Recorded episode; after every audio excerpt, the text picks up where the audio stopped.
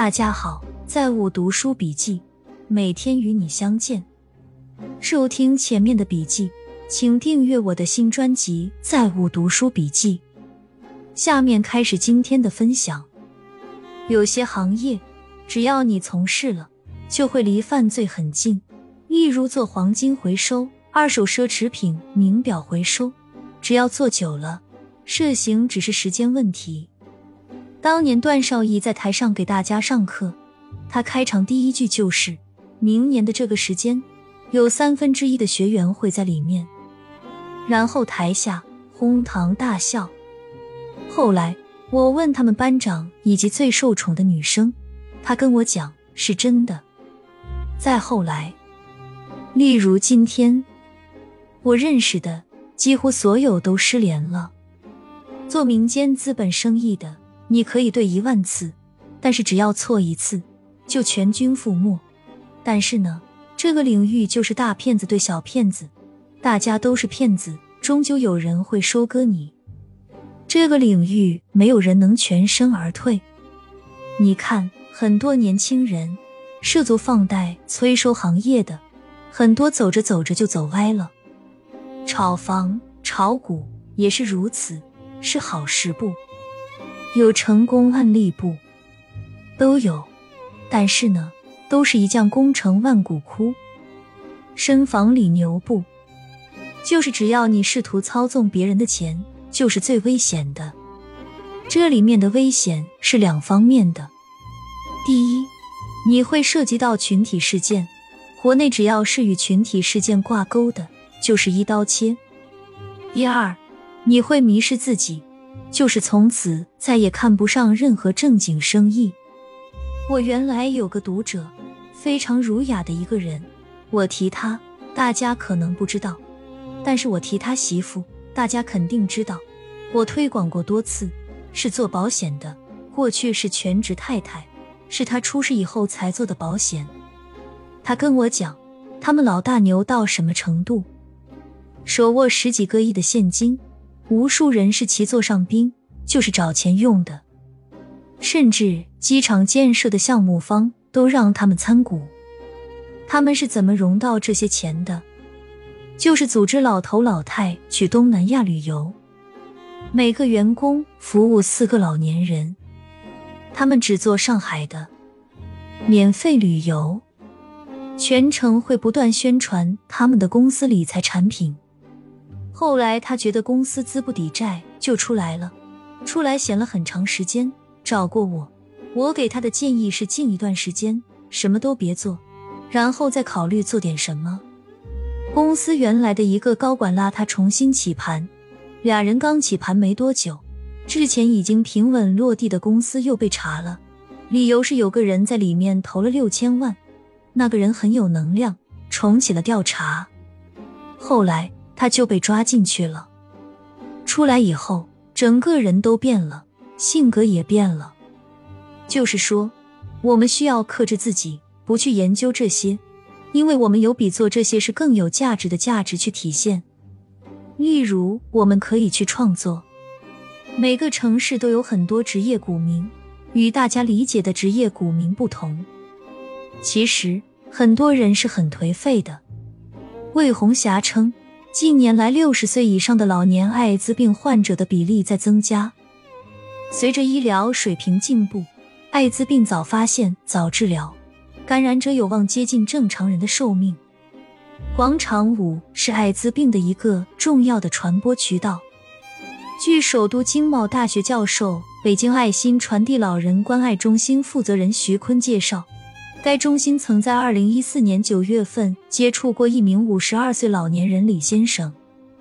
据李先生介绍，他在得艾滋病之前有多名性伴侣，以在广场跳交际舞的方式结识性伴侣。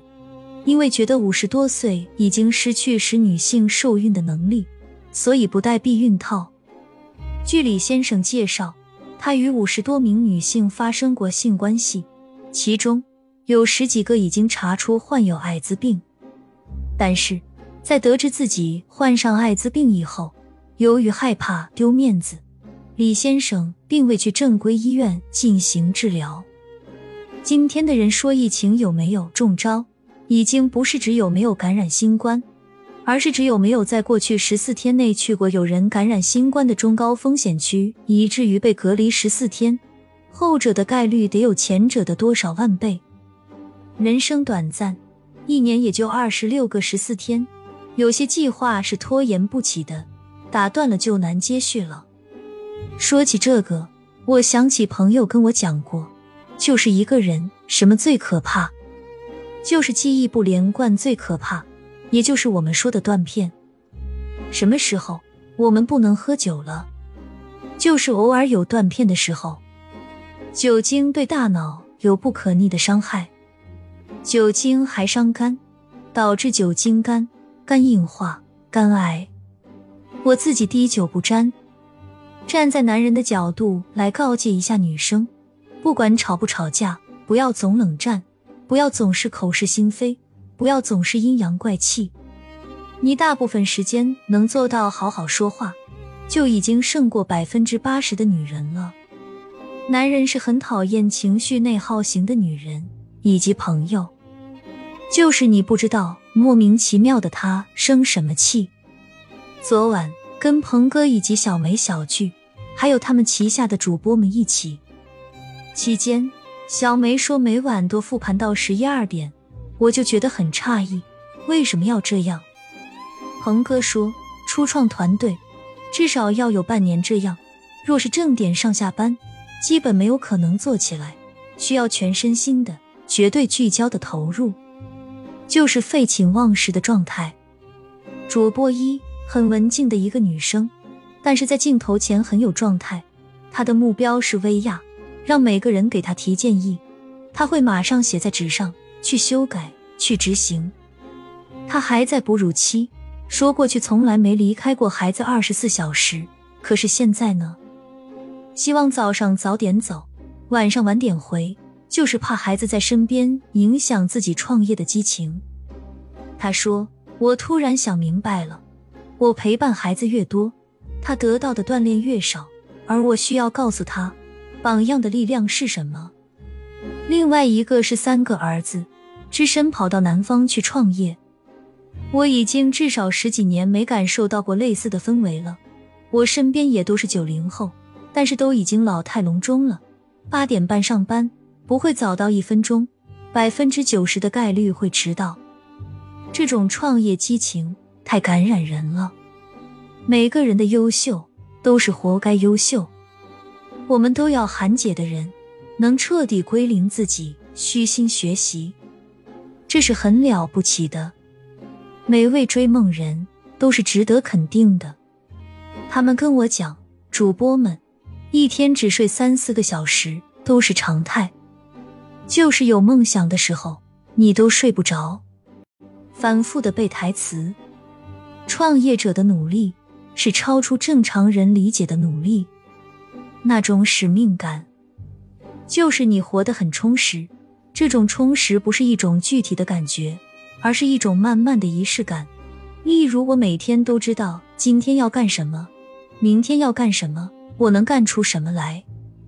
我之前给大家科普过，每位作家都保持着2个习惯，日复一日。一是每天写作，未必发表；二是每天锻炼，或是快走，或是跑步，或是健身，无一例外。村上春树之所以格外突出，是因为他参加马拉松。优秀的人都是相似的，勤奋只是最基础的而已。王健林说，有些人公司搞得不咋地，员工收入也不高，绷着面子老在外面做慈善，你有捐钱那个本事，先把员工工资搞高一点。我认识的聪明人，没有一个每天不阅读的，一个都没有。芒格在2018年接受中国记者采访时，说到自己一周要读20本书，